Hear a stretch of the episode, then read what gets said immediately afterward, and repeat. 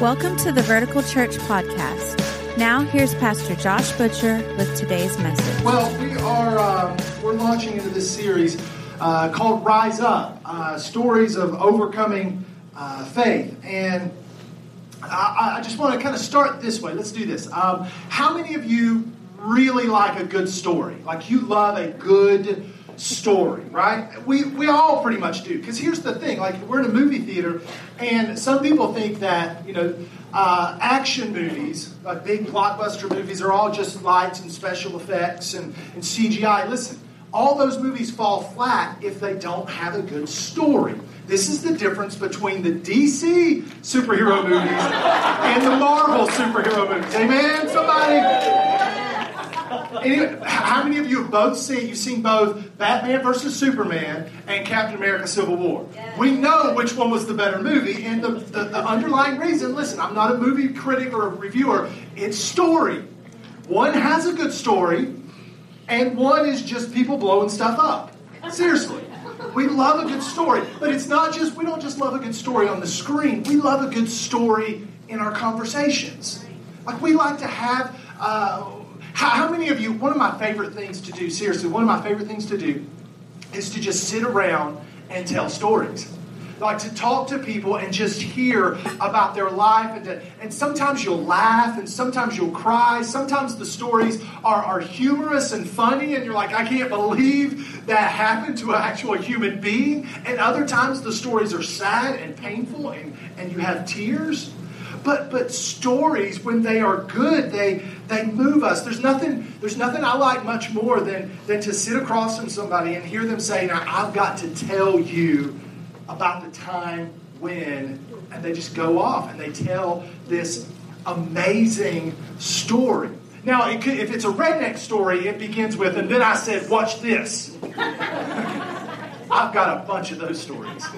Um, but anyway, those are not as, as good. But um, we, we have stories that we love to tell, and we have other stories that um, that we would really just rather forget. If we're honest, like let's just let's be honest about it. There are some stories, there are some chapters in our life that we wouldn't mind just skipping over.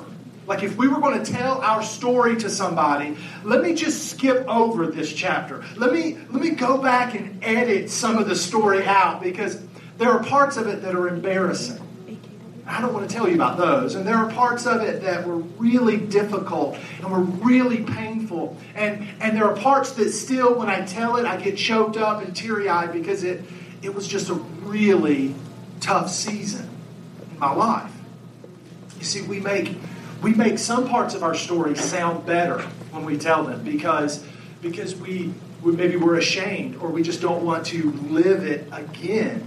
Uh, we take some parts of it out entirely. But the interesting thing is, when you look back at your story, and I look at my story, and we start, you know, talking about what has happened in our lives, um, it's interesting that these seemingly insignificant decisions that you didn't think were that big of a deal at the time, when you look back, it's, it's those insignificant decisions that had a significant impact on your life.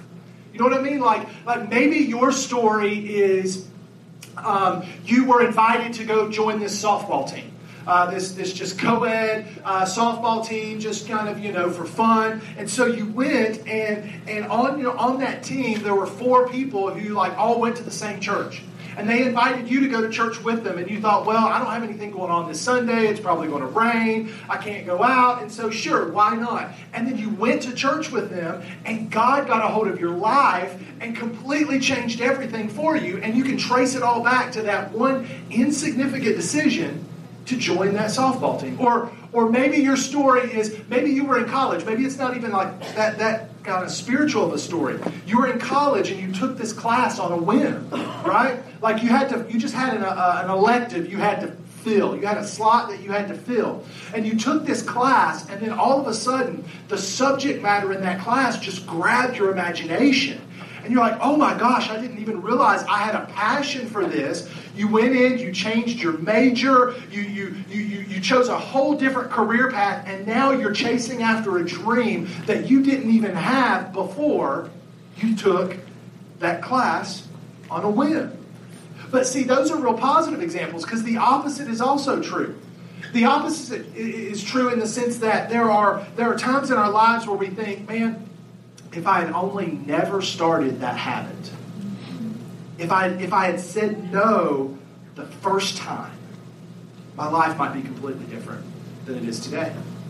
If I hadn't gone there, why did I have to decide to go there that night? Because something happened there and it, and it cascaded. And your story took a, took, a, took a tangent down another road, and everything kind of shifted around, and everything started changing because of that decision. Or if I'd never become friends with that person, if, if that day in high school I had just just kept on walking down the hall and didn't uh, didn't befriend this person, maybe my story would be just just radically different. Life just started unraveling after I met them. See, decisions that decisions that we made yesterday are determining the stories that we're living right now. That's, that's kind of the, the, the, the, the, big idea of the whole series, the whole Rise Up series over the next four weeks. This is, this is one of the things I really want you to just internalize this truth that, and you can see it on the screen. Decisions, the decisions I make today determine the stories I will tell tomorrow. The decisions that you make right here, right now, today, seemingly insignificant, will determine the kind of story that you're going to be telling five years, 10 years, 20 years down the road. In other words, our decisions really matter. Our decisions have impact, our decisions have weight. I remember when I was in college, I remember that uh, I, had, I had just transferred to this liberal arts college, and I was, uh, I was there maybe two or three days. And I had some friends that I already made, and they said, Hey, do you want to go to this party? And I said, Yeah. You know, I'm not living at home anymore. I've got freedom. Yeah, I'm going to go to this party. Where is it? It's a church. Oh. yeah, I'll still go. It was a Christian liberal arts college, okay? Yeah, I'll go. I'll go to that this this party at church. Sure, okay, it's cool. Um, so I go to this party and I met these people, and I joined this ministry team right? Like that night, like God got a hold of my life, and I said, okay, you know, this party is actually about recruiting people for this team, and yes, I want to be on this team.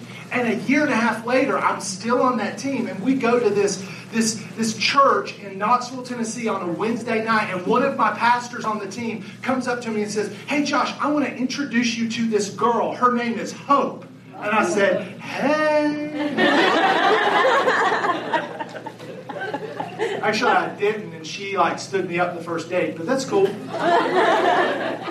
We were supposed to go to Shoney's after our ministry. That's why she's. It wasn't my choice. I didn't have a choice. I was in a church van with a bunch of other uh, church people, and they wanted to go to Shoney's, so that's all I had. That's the only option. But um, that decision, listen, that decision to go to that party at church had an impact way beyond I could actually see. It was that momentary decision when I said, Well, sure, yeah, I'll go. I'll go and, and check out your party. That, that decision had ramifications way beyond what I could visualize in that moment. The moral of that story really is, of course, you know, if you're going to go to a party, make sure it's a party at church, right? Not really. But anyway, all right, uh, the big question for today, the big question I want us to look at today how do we live a story worth telling?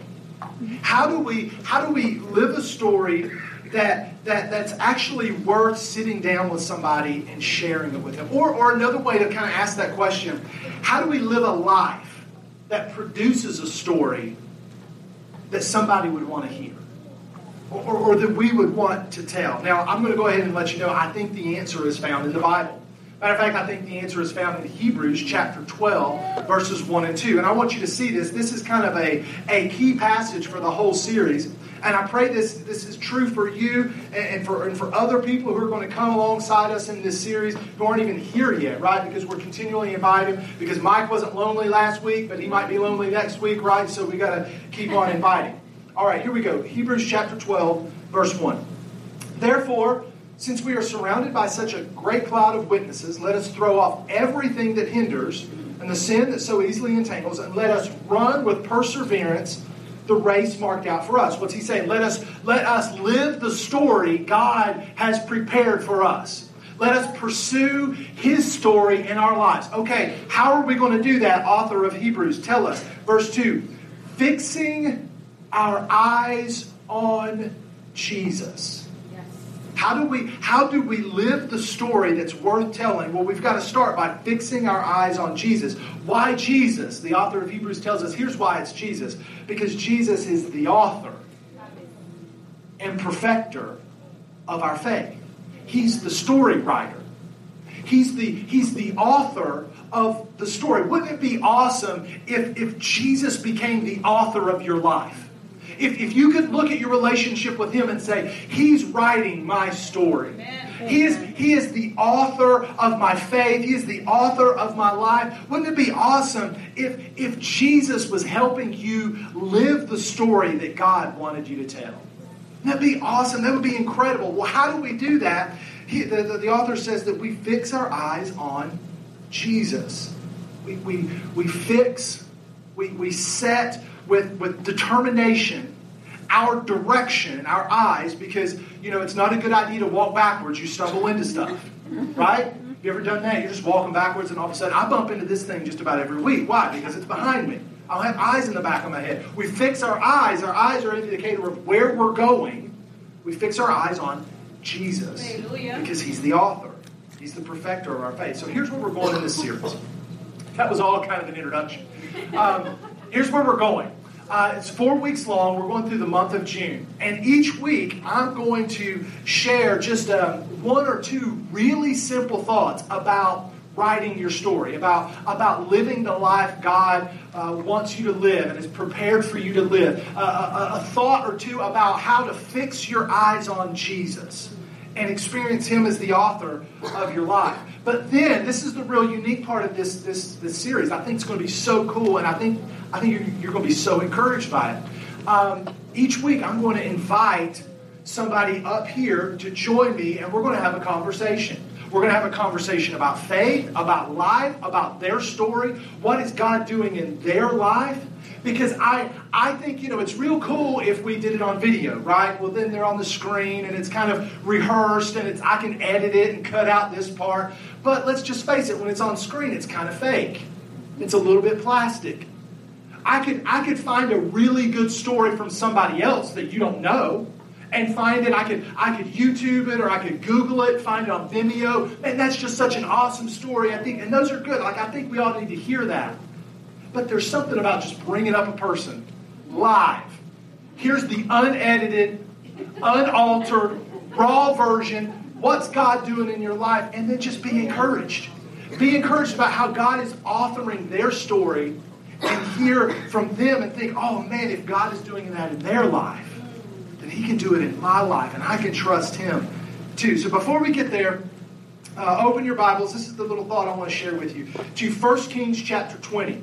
If you have a Bible, 1 Kings chapter 20. We're going to look at two verses, verses 13 and 14. If you don't have a Bible, don't sweat it. They're going to be on the screen for us. Um, if you have a phone, you can follow along on the Bible app, YouVersion app. So, um, one question uh, that, I, that I want to kind of put to you this morning. What story does God want you to tell?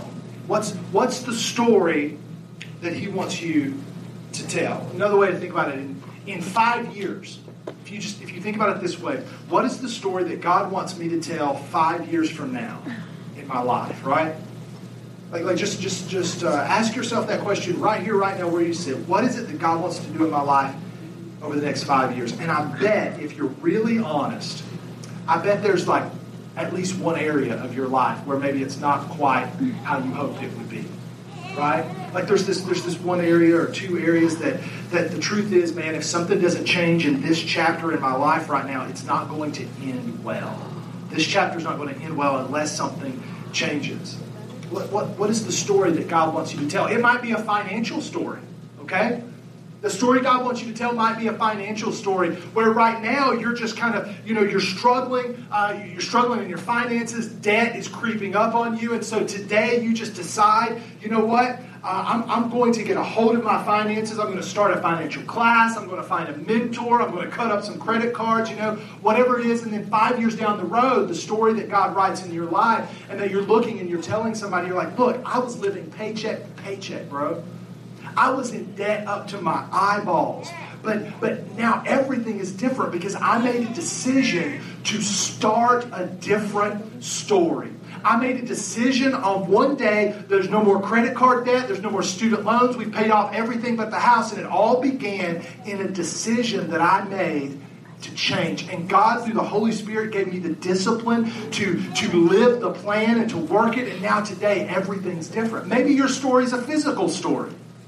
Maybe, maybe five years from now, you're talking to somebody, and you're like, look, bro, five years ago, or look, look, girl, five years ago, I was, I was like, you know, 753 pounds lighter or heavier, whatever it is, heavier than I am today. Right? I made up a big number because uh, I don't want to make anybody feel bad because um, I'm like soft that way. Anyway. Um, I, used to weigh so much more, but but uh, th- there was this message, and I'm like, what does God want to do in my life? And I think He wants to write this physical story. And so I made a decision, and I started eating different. I started exercising, and and and the Holy Spirit like like came and He, he gave me the determination to to to work the plan and, and and change. And now my life is just radically different, and I'm healthier, and I'm off of medication, and I'm living the life I'd always dreamed because I decided to start somewhere. Every story has a beginning.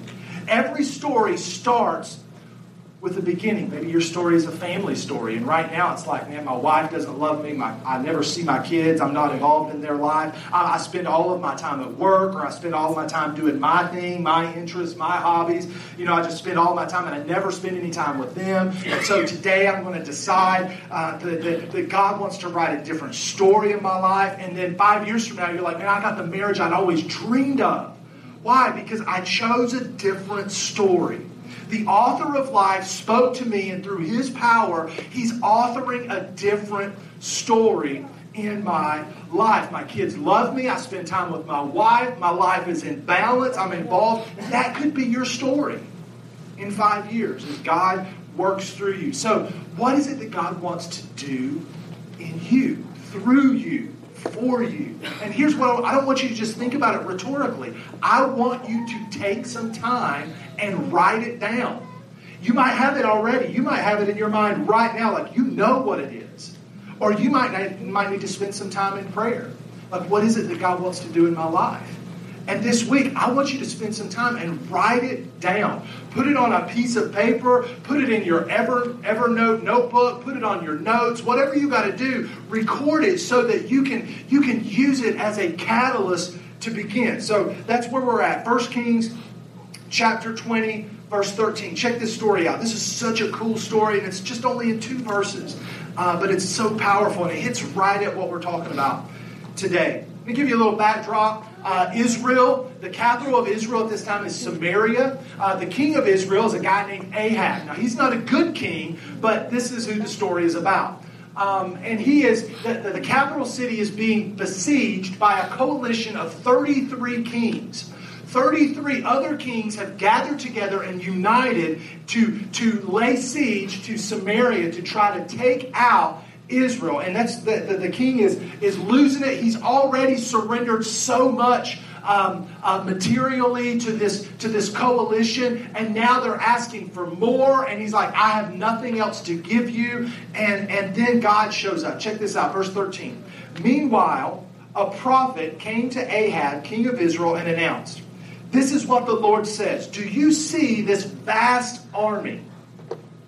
33 kings, their armies, all gathered together to attack Samaria, the capital of Israel. Do you see this vast army, this overwhelming mountain? Right now, maybe your story feels overwhelming. Like, I can't change it because it's too big. It's like 33 armies have gathered against me and, and they're, they're laying siege to me, and there's no chance for victory. There's no way I can overcome this habit or this thing in my life, even if God wants me to.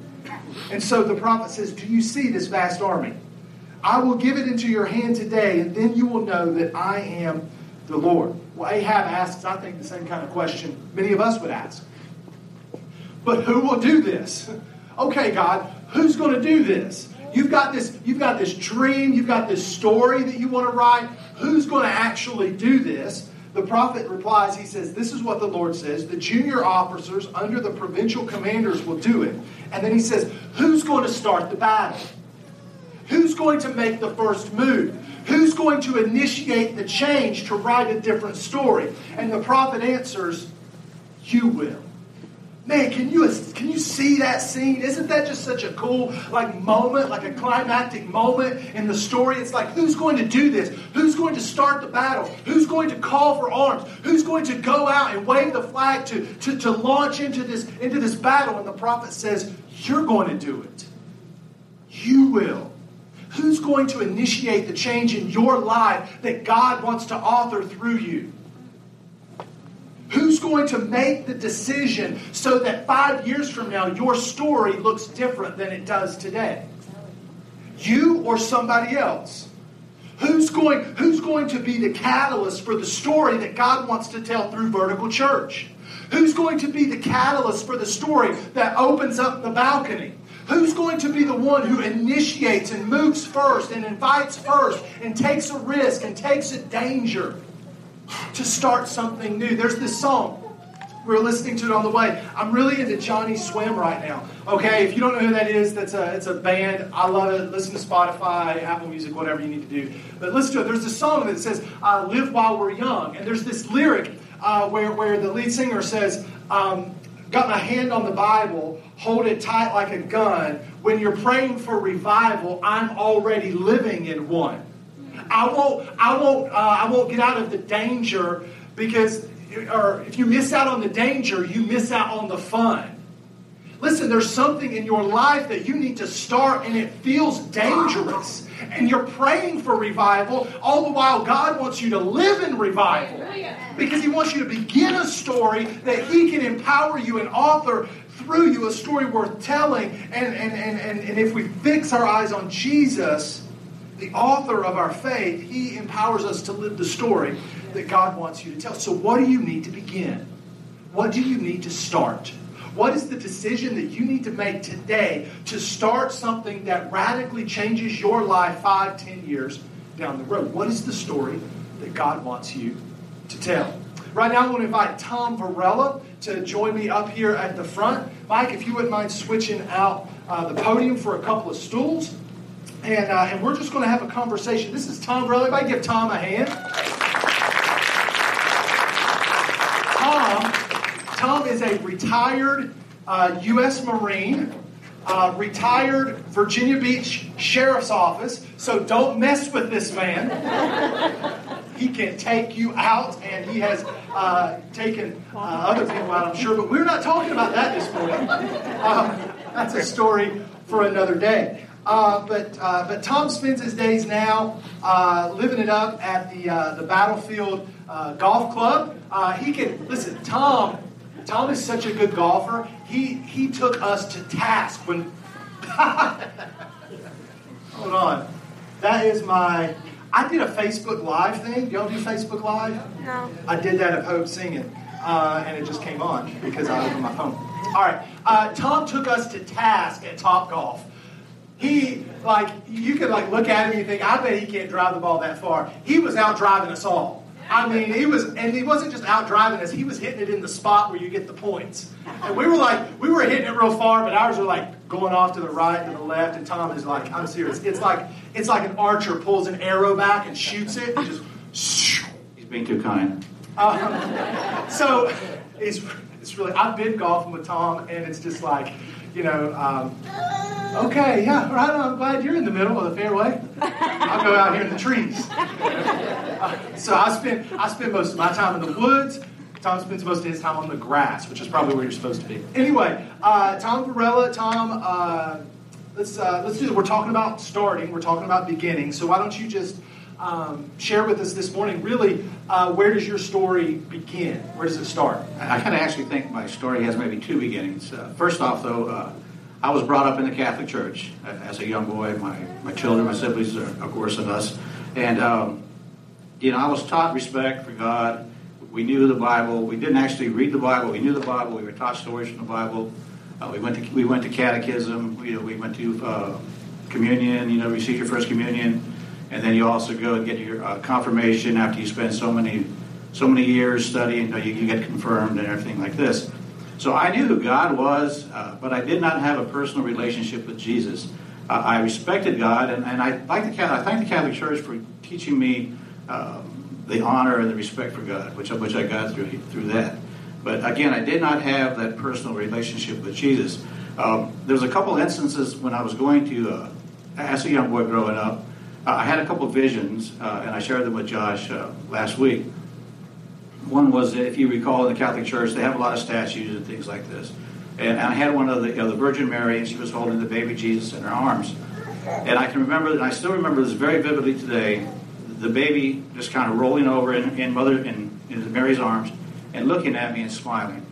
And it just kind of stuck with me so much. And then the second one I had was, in the Catholic Church, they have what's called the Stations of the Cross. You have you, go around and you say prayers at each one of the stations. As I was going around in my vision that these, these different stations of the cross, I looked up at Jesus nailing on a cross, and again, he had his head like this. I can remember turning his head right down there and just staring right at me. And that had such an impact in my life. And I still remember this day that I kind of think that that was kind of a, a seed that he planted to let me really know that God was in control. But again, as I said, I did not have a personal relationship with Jesus at that time. Um, okay, so you grew up Catholic. Uh, a lot of people actually here have grown up Catholic. If you grew up Catholic, throw your hand up. Several of you I get to talk to, yeah. Um, so a lot of people grew up Catholic, and maybe they can identify with that. That kind of like you know, I heard about Jesus, I knew scriptures that taught that, but I didn't have that personal uh, connection, that relationship. Where did where did it become personal? It actually became personal when uh, I joined the Marine Corps already in 1970. I date myself. Uh, 1970, 1971, uh, we were fortunate enough to have our first child. Uh, her name was Amber.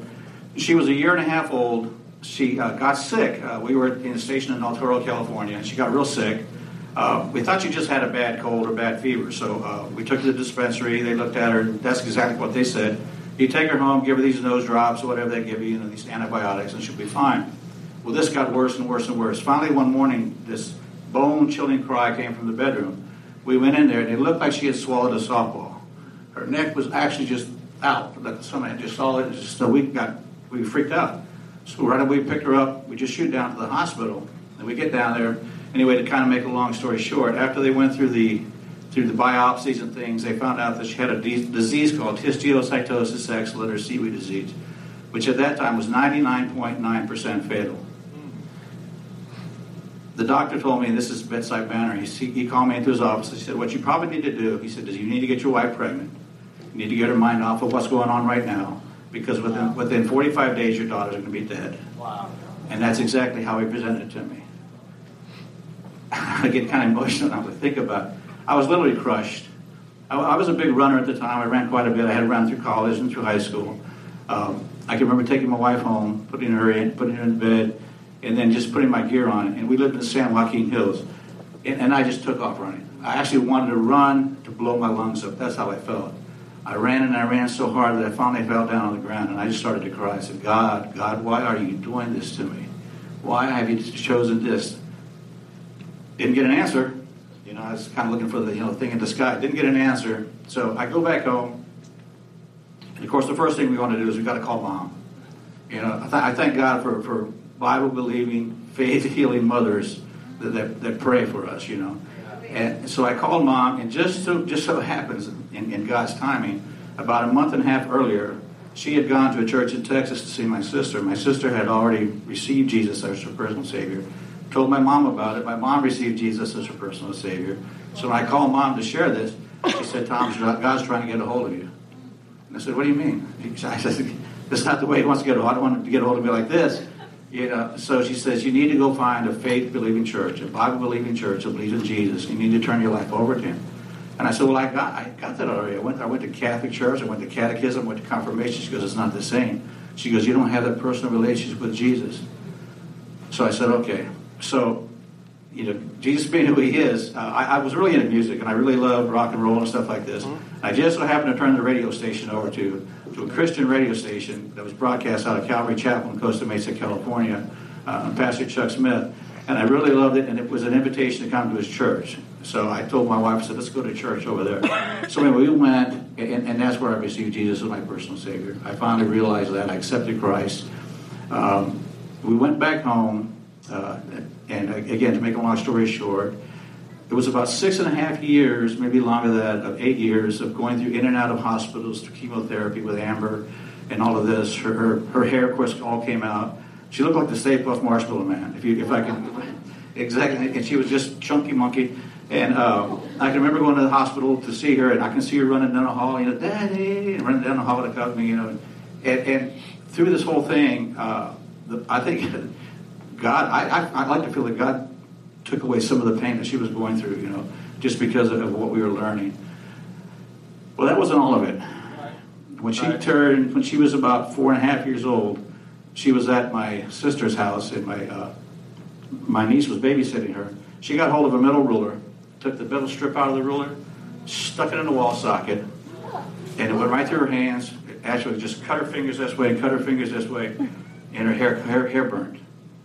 I get a call at work that your daughter's been electrocuted. You need to come home immediately. So I took off. When I get I get to the hospital, I beat the ambulance to the hospital, uh, and, and, I find out you know, that what had happened, and it cut right through an artery in her thumb, and the blood's going everywhere and everything. Anyway, they managed to take care of it, and it's on a um, probably about a Monday or Tuesday that all this happened. And they take and they bandage up her hands, almost like a boxer, these big old white big bandages. And so we have to go back like two or three every day. We had to go back to get the bandages changed, the dressings changed, and things like this. Well, my sister now is living in San Diego, California. She says, Tom, what you need to do now, Charles and Frances Hunter, I don't know if anybody's heard of Charles and Frances Hunter. They had a healing ministry back in the day. Well, anyway, she says, come down to San Diego, bring Amber, let them pray for her. You know, and, and again, I had my faith was getting stronger and stronger and stronger because I had seen she was supposed to be dead within 35, you know, 35 days or whatever. Here we are, four years later still going through junk. It hasn't got, hasn't stopped, but you know she's still she's still there. So my faith is growing stronger. My faith is growing stronger. So we take her down there. Uh, they have the healing service. Amber and I go down. They lay hands on us, and a lot of you have heard being slain in the spirit. Well, anyway, we both go down. Uh, we, we get up, and Amber goes, "Daddy, we got bombed." I said, "I said, I said, yeah, Yanni, we sure did." Well, here's the cool part. I, I, you know, you say, "God, show me a sign." You know, show me that you're really there. Well, all the things that are already going on, that's not signing up. It's on a Monday or Tuesday, like I said before. We go back to the hospital that following Monday. That's just after the weekend, so they can change the bandages. They take the bandages off. Her black skin is now pink. Come on now. oh, I, I, her, her skin is pink. And the doctors look at each other and say, Come here, come here, come here. You know, they're doing the doctor thing and trying, trying to explain why this could possibly happen, but uh, we know how it happened. Right on. That's, uh, that's really cool. I love those stories where the doctors are like, Hey, can you come over here? What's going on? Uh, for those of you that don't know, um, Calvary Chapel, uh, Pastor Chuck Smith um, initiated, um, really is responsible for any Christian music that you listen to today, contemporary Christian music, uh, they have a debt of gratitude to that church because they they're the they're at the forefront of a movement called the Jesus movement, which really kind of brought this whole contemporary wave of, of Christian art. Because of Maranatha music, they call yeah. it Maranatha. Yeah, so um, that's that's really cool that uh, that you were there and, and part of that. Um, I mean, that church is just uh, the church is really cool. Is there anything else like you know you said the the healing story that the, the where your daughter was or had her hands electrocuted, which is just mind blowing. But anything else in that time kind of happened um, that just showed you like the, the realness, or or when God did God speak to you in a he actually God and, and, he did it in a way. Uh, you know, when we all become first saved, we're really on fire. You know, it's, it's sad to say that we, we sometimes we tend to you know the candle tends to dim out a little bit. You know, when we wish you could stay like this all the time. Well, well, well, mine was like that at that time. I mean, I, I anytime there was something going on, I, I, wanted to be there. I wanted to go. I wanted to go. I wanted to go. And I was invited to this these people's house that had a prayer service. So we went over there, and there was this gentleman who uh, who was leading the service, And, and during the service, he felt compelled to, to call on people. And he called me up and he said, Tom, I said, I think God has got something very special for you. And he laid hands on me and he prophesied over me. He said, I feel God has given you the gift of healing. I said, I feel that God has given you the gift, and you're going to see this throughout the years. Come on and come on.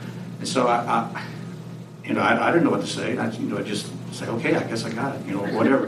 But you know, I, you don't know, right? And so, uh, but a confirmation, a confirmation, and, and I'll maybe I'll get into that. I'll jump this a little early.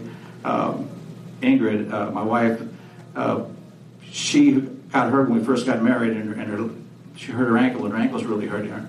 So she said, Tom, pray for me, will you? So I said, sure enough. So I put my hand on her ankle, and she said she could feel the tremendous heat, and and and her and her, ankle was healed like that. You know, so that, to me that was a confirmation.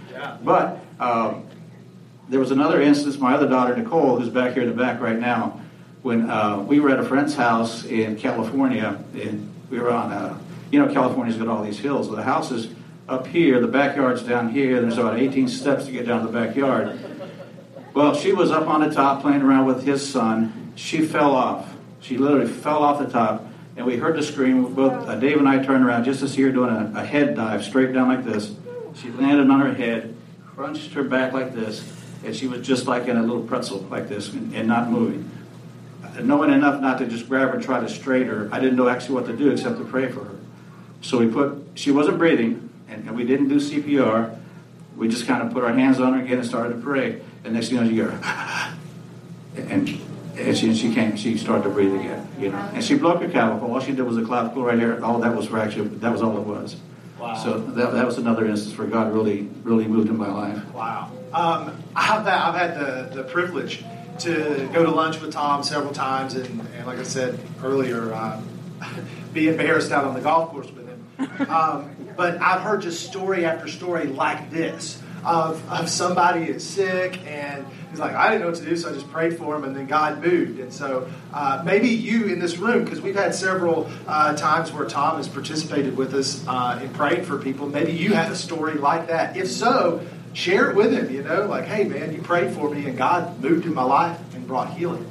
Um, well, so uh, you're on fire, your candle is blazing we could assume, you know, you've started, you've begun, a change has been initiated. Um, well, what happened next? Did, did, did the flame just continue going brighter and higher and stronger?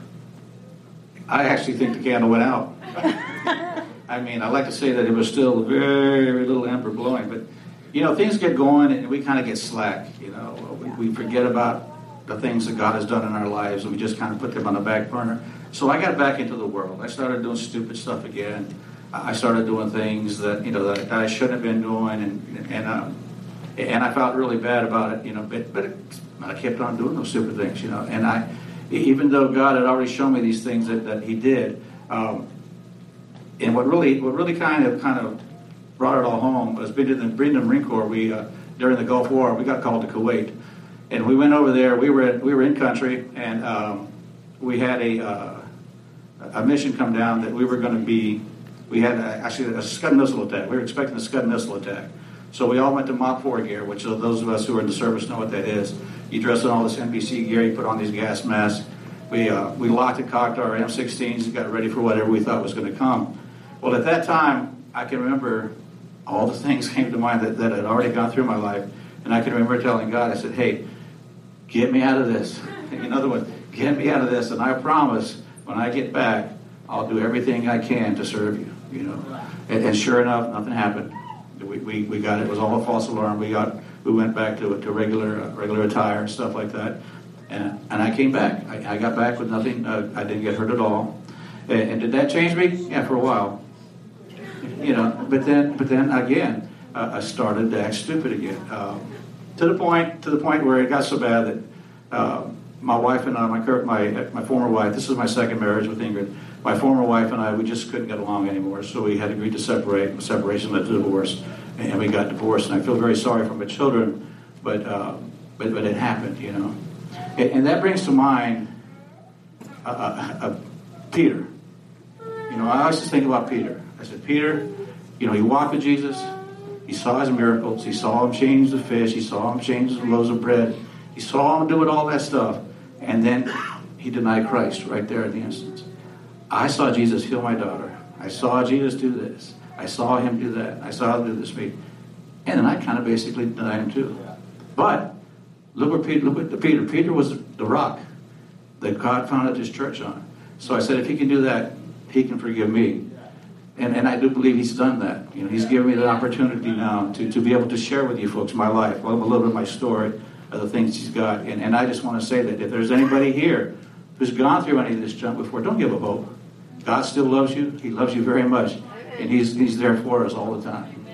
Um, when we were we were just hanging out, talking, and kind of sharing, trying to figure out what um, what was what God was going to say through Tom. There, there, was something Tom said when he was talking about Peter. He said, um, "He's like God will come after you," which is kind of scary coming from Tom. Too. Marine, Virginia Beach Sheriff's Office. uh, God will come after you even, and, and He'll still love you even after all your junk. And I loved when you said that. It just set my heart on fire because I was like, man, it's so true. Because I know this about people in here. Um, there's a lot of junk in this room. Amen. And I think that's really cool that you get to hear from, from somebody like Tom that says, hey, God will love you after all your junk. And he'll come after you. And he's not going to stop, even if we're like Peter. He doesn't stop. That's just See, so cool. you know what's really cool, and I, I, I don't want to put her on the spot, was God was so good to me that when I started my where I'm at right now, uh, the current the current journey that I'm on right now, He gave me a beautiful lady to share this with, my wife Ingrid. That's true. That's in the backpack here. she has meant so much to me. Uh, helped me stay on the straight and narrow, if you would. Uh, taught me things uh, just through her example of how how compassionate she is, uh, how she prays for people, uh, how she gives for people. Goes up and gives people money that she doesn't even know because she knows that they're needy you know, things like that. I'm learning so much from her. But again, this is God showing me His love for me by giving her, so that we can walk this journey together. That's that's awesome. Uh, how you know, Scripture talks about spurring one another on, and I think uh, you know your relationship with Ingrid is, is, a, is a great example of that. Uh, if you get a chance, uh, if, you, if you're a lady or, or, a dude, you know, grab grab Tom and Ingrid and be like, hey, will you go to lunch with me? And uh, I just want to I just want to listen. I want to talk to you and share with you and see what uh, what God would say to you. Um, anyway, so um, what do you find like right now in the present? Um, either you know what what's motivating you in your walk with Jesus. What is He teaching you? Um, is there is there anything you want to share with us about what like He's doing right now? I think the biggest thing right now that God has been, has been talking to me about is, uh, you know, a lot of times we hear people that say, no, I don't want to go to church. You got too many people hypocrites. They say do this and they say don't do that, do this, they do that. But yet I see them out town doing the same thing we're doing. And, and again, I did that for a long time. I was an undercover Christian. You know, on, on, Sundays I'd be here with you guys act, acting, you know, doing the right part. On Mondays and Tuesdays I'd be acting the world like, like a knucklehead. You know, but that's the way, and that's the thing I don't want anybody to see anymore. That's the old me. The old me is gone. Uh, I don't want to be a hypocrite. I want them to follow, to do, see me do it, and then follow me because of the example that I set. Yeah. Not by what I say, but what I, by what I do. Yeah, that's really good. Um, to be a to be a follower that other people want to follow. You know, because Jesus is the lead, we're just following Him. So um, that's really cool. Um, so what's next? You know, we're we're talking this morning about um, you know God wants to start a new chapter. God wants to start something new and fresh in your life, uh, to, to initiate a change that begins a, the story that He wants to tell. So, what's next for you? You know, what do you see God doing uh, in your life next? You know, we've been studying the book of Acts. I think we've been through Acts chapter 4 uh, during the past couple of weeks that we've been here. I believe that God is charting, is having me in my life to write Acts chapter 29, yeah. which, is, which is the new chapter. I'm 68 years old and I believe I'm just getting started. Yeah. I think God has got a lot of things yet for me to do, uh, a lot of things yet to accomplish, and I just want to be open. I want to awesome. be, I want to be the clay. I want to let me mold me to what He wants me to be able to accomplish through Him. That's awesome. That's awesome. Uh, well, give it up for Tom. Uh, such, a, such a great story. Like I said, uh, if you are available and, and you know you want to grab lunch with Tom, I don't, I don't know if he wants to grab lunch with you, but you can ask. Uh, I always like to eat. pay for it. No, you you ask him. You you you foot the bill. Uh, Tom, would you just do us the honor of praying for us as we uh, as we contemplate? You know, what is it that God wants to do in our lives? Where does He want us to begin? Where does He want us to start? Hearing from you how not only did you start, but you found yourself in a place where you had to start again. And maybe there are people in the room this morning. That's where they're at. They've started, but now they're in a place where maybe you've got to start again and start fresh. And you've been there, you've lived that. Would you just would you just do us the honor of praying for us? Sure. Heavenly Father, I just want to thank you, Lord God, for the uh, this was for the many times, God, that you've decided to uh, to just put your hand on my body, Lord, to put your hand on my life, Lord God, and to lead me, Father, to lead me to the still waters, Lord Jesus. And Father, I pray right now, Lord, that there's uh, other individuals, other people in this room right now, God, who may be experiencing the same kind of junk that I went through, Lord. I pray, God, that you just begin to touch them, Lord God. First of all, bring them peace, Lord. Bring them your peace that passes understanding.